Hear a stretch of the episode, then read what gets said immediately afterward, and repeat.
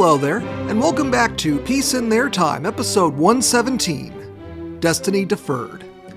The United States was fully a great power at the time World War I started, and by virtue of European self destruction, would only see its standing enhanced further, becoming the world's leading nation by the end of the conflict. But America would ultimately cast aside ambitions of using this new power to lead, and instead kept to its immediate interests, leaving the rest of the world to sort itself out. But in deciding between competing visions of American power, the result was kind of a close run thing. By 1914, America was breaking new ground in its engagement with the rest of the world. Woodrow Wilson was president, having been inadvertently delivered to the office by Theodore Roosevelt after he split the Republican ticket by running against the incumbent William Taft as a third party candidate. Like Roosevelt, Wilson was prone to walking softly and carrying a big stick. While declining to get involved in the morass of European great power politics, he was sure to act on what he perceived were American interests elsewhere in the world. As discussed last episode, the progressive reforms leading up to those years had enhanced state power, and while that entailed the curbing of the influence of big business, the American state still made protecting the private sector's economic interests a priority.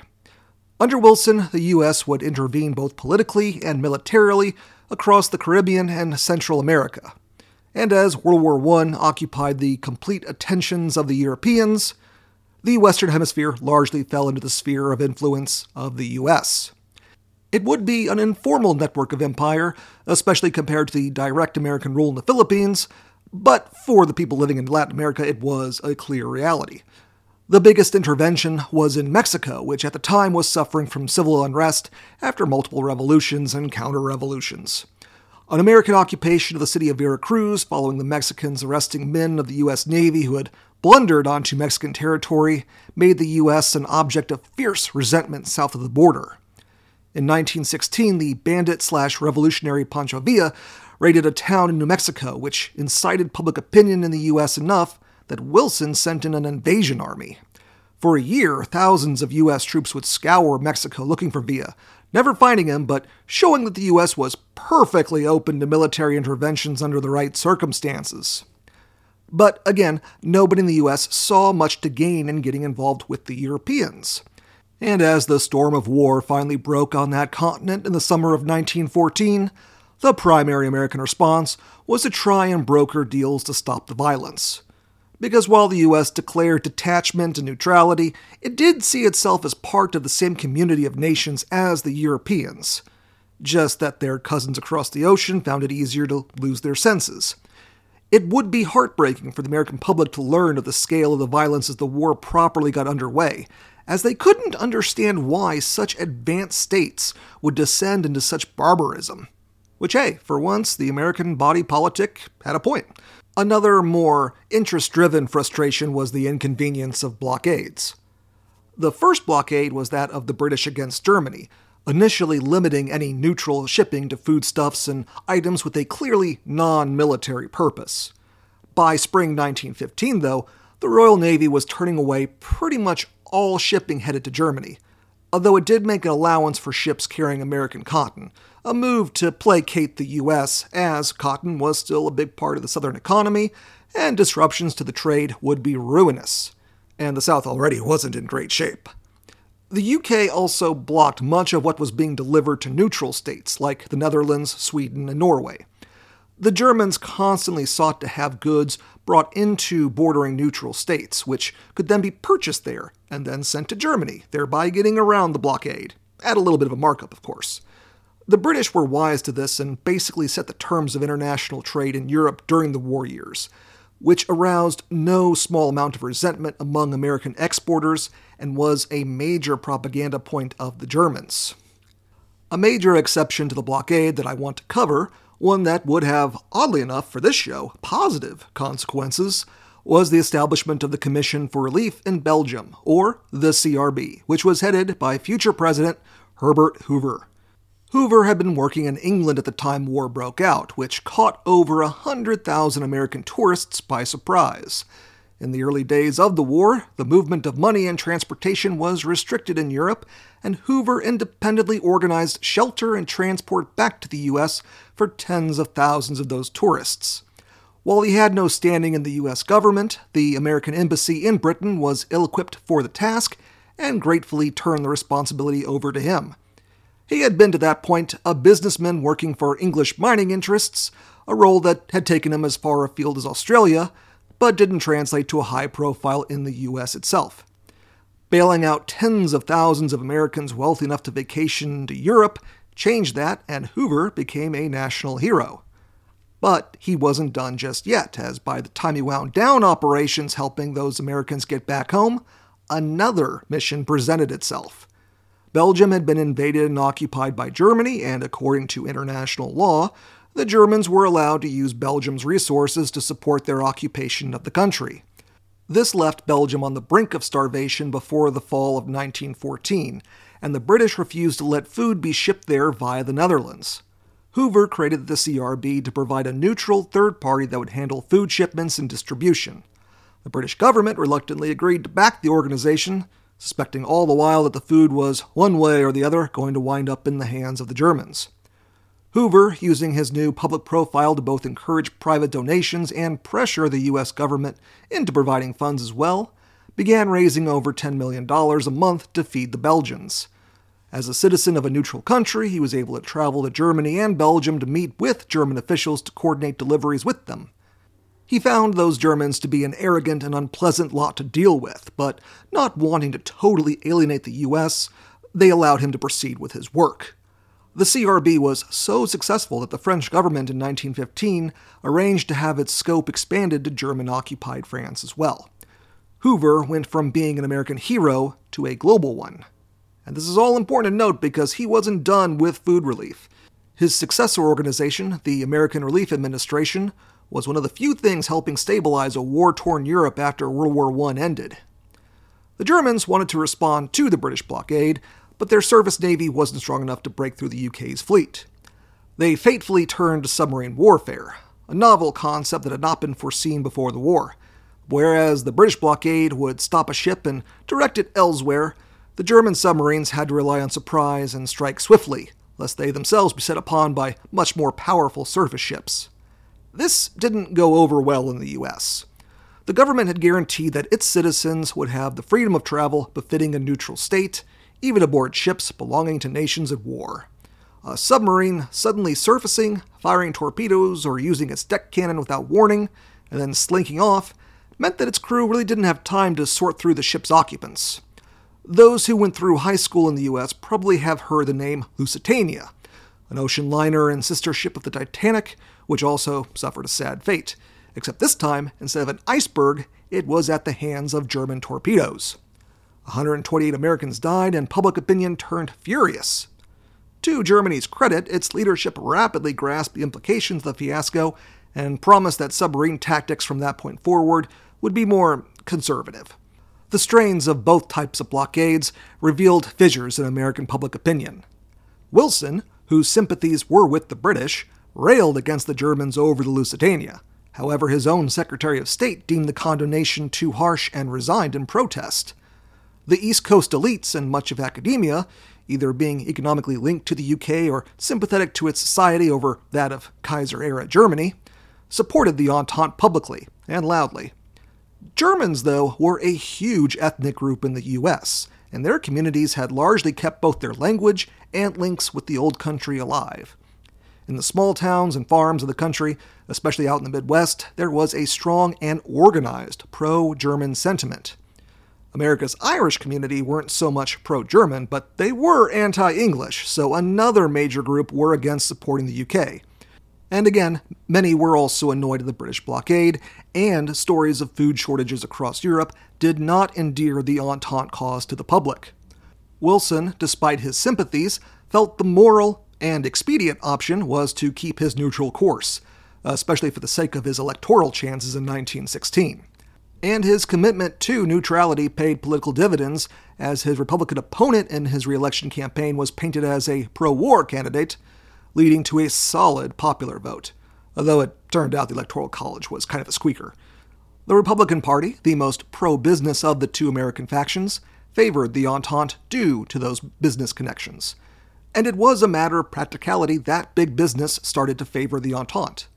Whatever the moral argument, the reality was that the markets of the Central Powers were closed. The ones for the Entente were open, assuming you can get past the U boats. And the Entente were hungry customers too, so businesses made a mint even without the German markets. The other economic link that only got bigger over time with the Entente was in finance. Longtime listeners already know that the Entente took out huge loans with Wall Street banks, and the financiers themselves were among those who supported the UK, especially J.P. Morgan Jr., the son of, well, J.P. Morgan Sr., who personally wanted to see Britain prevail in the conflict. Jr. had inherited his dad's business interests and, like his father, was a titan of the financial world the Entente secured almost bottomless funding, whereas the Germans were cut out. As the war years dragged on, the Entente became economic investments. If they were to lose, then the US economy would likely be out a lot of money. This doesn't make for a very neutral nation in the long term, though it is worth noting that much of the credits going to the Entente were purely private loans, unbacked by the US government in any capacity. J.P. Morgan Jr. himself had approached the U.S. Federal Reserve and the Wilson administration directly, asking for protections in case the Entente were to default at some point, but was rebuffed. And for the first half of the war, neutrality worked for the U.S. While the other major economies of the world destroyed themselves, America's expanded by leaps and bounds. And this was instantly recognized by the entire country as well. They could start taking the lead in world affairs why not use their overwhelming influence to try and broker a peace? And Wilson tried just that, multiple times, sending missions to try and bring the Europeans to the table. The Europeans at each side, though, were all in on victory. The American proposals advocated largely a return to the status quo before the war, although by 1916 they were dangling Alsace Lorraine to the French. The Europeans, though, were not interested in the old status quo, and the fighting dragged on. Wilson in early 1917 tried to shame both sides by demanding each major belligerent clearly state its war aims publicly. This actually caught the Entente off guard, as many of their secret provisions of annexations were just that secret, and also because they felt aggrieved at having to explain themselves when German armies were occupying Belgium and northern France. Luckily, the Germans were as tactless as ever and brushed aside Wilson's demand before the Entente could respond, saving them the trouble. Wilson would not let up, though, and on January 22, 1917, delivered a speech before the Senate calling for a peace without victory. The crux of his point was that true victory for either side in the war was impossible, and that the only sensible course was to lay aside the militarism of the past and develop international organizations to prevent such a conflict from ever happening again. Without naming it, he was basically proposing the League of Nations, a league that would be dominated by the U.S. through the simple virtue that it had not participated in the mad slaughter. For the first time, an American president was laying down a vision for an international order that expected the other powers of the world to fall in line to, which was extraordinary for a nation that had for so long stayed out of the affairs of other major powers. And this was actually a fact that was recognized by the other major players too, and it scared the hell out of the Entente. The most recent big international move the US had made between great powers had been back in the Russo Japanese War, and in that case, its role was to mediate the terms of Japan's victory. The Entente feared the US would be mediating Germany's victory over them. Moreover, this international vision that Wilson was offering at the very least implied the submission of the European empires to a new international system being devised by the Americans, and feared that Wilson's peacenik approach would split public opinion in their own home countries. Heck, it could even be construed as questioning the legitimacy of all the belligerent governments. They were all participants in the bloodletting, after all. The left in both the UK and France were starting to get restless, and there was growing public support for Wilson's peace efforts. It seemed like an opportune moment for Germany to engage in a little diplomacy to court Wilson while he was rallying up the Entente. But then the Teutonic team of Hindenburg and Ludendorff were appointed as Germany's warlords. And when you live your life as a hammer, every problem looks like a nail. And they applied their military mindset to work by rolling the dice on bringing the UK to its knees and declaring unrestricted submarine warfare as the order of the day. This was internally authorized on January 9, 1917, when the Germans had grown pessimistic about their own chances and decide to mobilize and militarize further to force a peace on their terms. From that time onward, German subs would be allowed to strike at will with no warning against any target. It allowed for the U boats to rack up some impressive kill death ratios, but was strategically disastrous.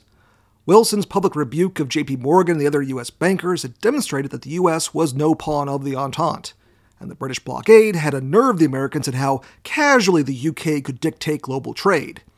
The German ambassador to the US advised his superiors in Berlin that the most devastating attack they could do against the Entente was to convince Wilson to shut down the flow of Wall Street loans and hinder trade going to them.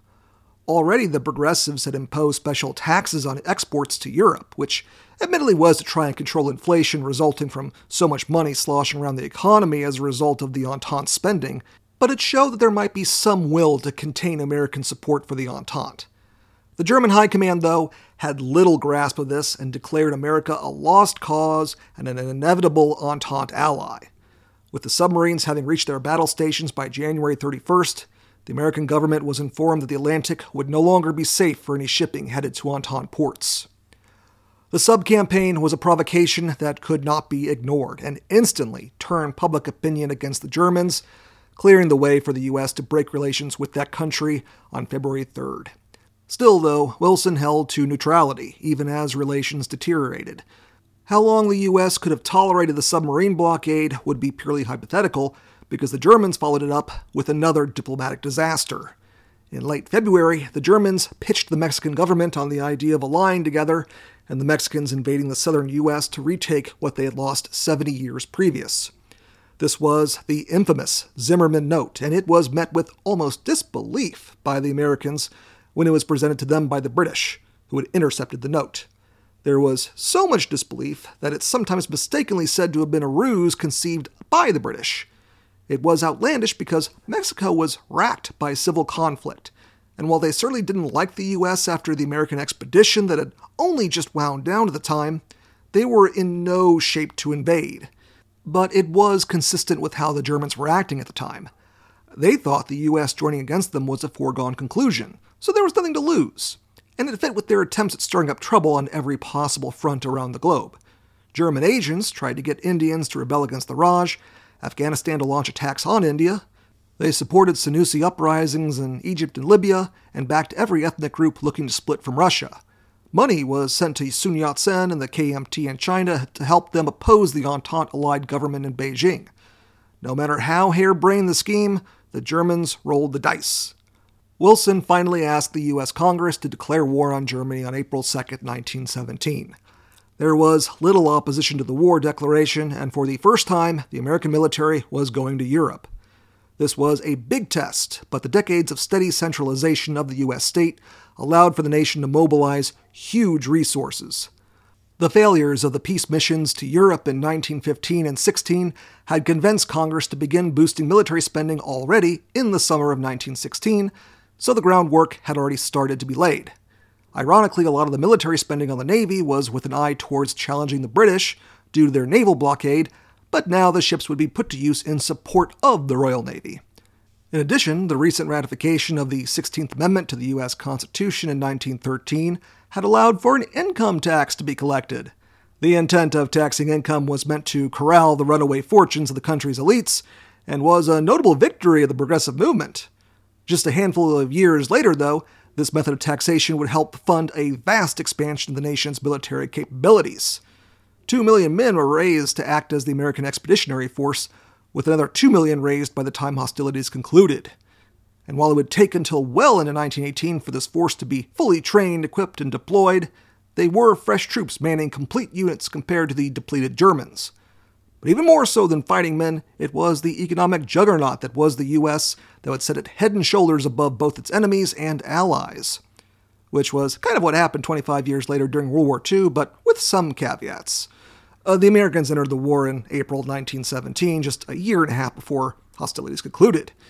American industry didn't quite have the time to convert itself over to war production, and its main contributions were raw materials and components rather than finished armaments.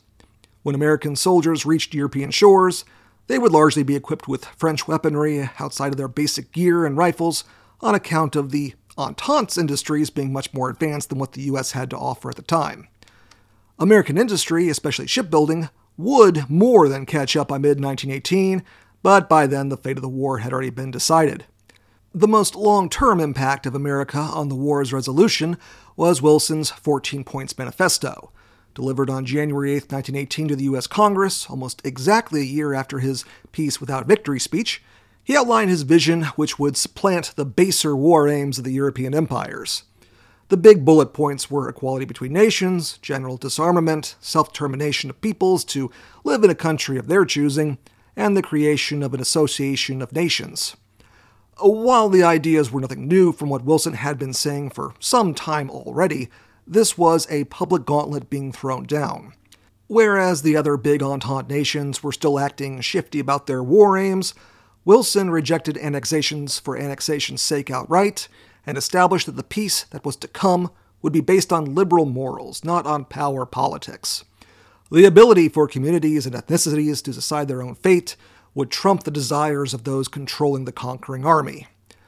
Entente diplomacy was turned on its head as the general publics of the world went wild for the simple, concise, and moreover, just sounding aims that Wilson declared would apply to all belligerents. And despite some reservations over how they would be applied in practice, Wilson's new allies agreed to adopt them as their own. They had little choice in the matter, given that the US was now their paymaster. The entire Entente war effort had almost come to the brink of collapse when Wilson froze additional war credits in the winter of 1916 to 1917, and it was only German incompetence that had saved them. The only way they were able to fight the war to the finish was being propped up by American loans. Loans which you are all well aware would cause so much tribulation in Western Europe in the post war years. With the Entente bolstered by American finance and shiploads of resources and the Central Powers totally blockaded and starving, the war became a foregone conclusion. There would still be tragic battles after the failure of the German spring offensive of 1918, as the summer and early fall saw the German army be steadily pushed back. The lack of food, though, was what finally did the trick, and both the front lines and home front broke down. The German high command lost its nerve, and the civilians stepped in to surrender. It was Wilson who would set the terms, and he demanded an acquiescence to the 14 points, and strikingly, the removal of the Kaiser as head of government and the implementation of civilian control. This had not exactly been discussed with the UK and France, and both powers kind of looked askance at each other as the US set the terms of engagement there. They had wanted the Kaiser to make the surrender personally, supposing that if his regime collapsed beforehand, that whatever replaced it would be permanently marked by the stain of defeat. Which was exactly what happened, but Wilson was thinking in absolutes and did not consider that democracy, once established, could be considered illegitimate. Which, uh, yeah, that is a big whoops there, kind of uh, underestimated the German people's capacity to dismiss democracy.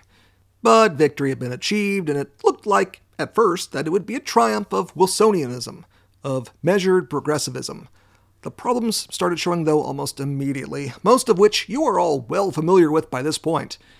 The annexationist tendencies of the victors were reined in, the militarist empires of Europe were brought down low, and liberal democracy was seen as the way of the future across most of the world. The problem is that most everybody thought that the world's mightiest liberal democracy, the US, would be at the vanguard of the new order. Wilson, after all, had pushed his policies not only in the United States, but onto the receptive audiences of Europe as well. And politicians there actually responded positively, willingly embracing Wilson's ideas. The catch was that Wilson's position back in the US was eroding away, and he wouldn't be able to make commitments to stabilize a world in disarray. I've mentioned in past episodes, but the 1918 midterm elections really were some of the most consequential in American history, at least by the standards of midterms. The Republicans broke the slender advantage of the Democrats in the House and edged out a majority in the Senate as well. The reason why the American electorate shifted, if ever so slightly, while there was still a war going on, was due to economic issues. Inflation was getting out of hand in the US as more and more money poured into the economy, driving up costs. Wilson, focused on the experimental restructuring of the world, didn't pay enough attention to affairs at home, and it cost him dearly. Conservative Republicans would stonewall proposals to join the League of Nations and even outright reject the Treaty of Versailles, citing both as commitments that would violate the country's sovereignty and expose it to the corrupting influences of international power politics. Which would basically be the tone of American foreign policy after 1920, so it was an indicator of what was to come. I am simplifying things a bit here for the sake of brevity. Most every American politician opposed to internationalism had their own personal take on the country's foreign engagement, but an aversion to binding commitments that could play to the advantage of foreigners was what it boiled down to. It also didn't help that Wilson himself didn't want to compromise his vision. Some of the Republican opposition were willing to entertain supporting Wilson if he watered down some of America's world police commitments in regards to joining the League and enforcing the peace. Now, whether these offers were genuine or meant only to cause further confusion while Congress deliberated on how, to, on how to proceed, I don't know. But it didn't really matter. Wilson was inflexible and rejected them out of hand. He opted to go on a railroad tour of the country to take his message to the people, one that was cut short by a stroke that incapacitated him for the rest of his term. Not only did the people decline to nudge Congress to support Wilson, the president himself opted to hide the extent of his condition and secluded himself in the White House. For the latter part of 1919 onwards, the executive branch had only fitful leadership at the top, leaving the cabinet to its own devices.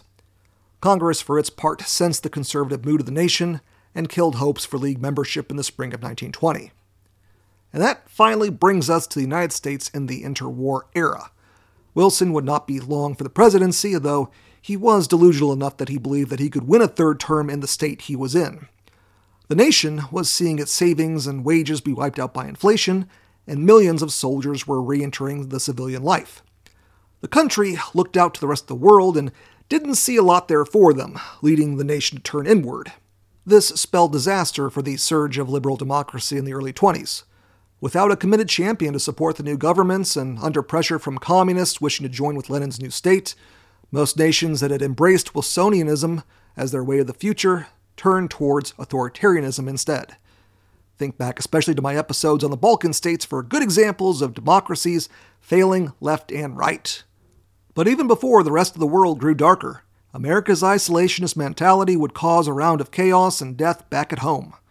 A recession in the American economy, rapid inflation, racial tensions, fear of immigrants and foreigners, a backlash against progressivism, and years of paranoia about society being undermined from somewhere abroad caused a psychic break that would result in the Red Scare and Red Summer of 1919, which would in turn cause the nation to only turn further inward as the people begged only for the stability they had known before the war, and will be the topic for next week. So join me then, and as always, Thank you very much for listening.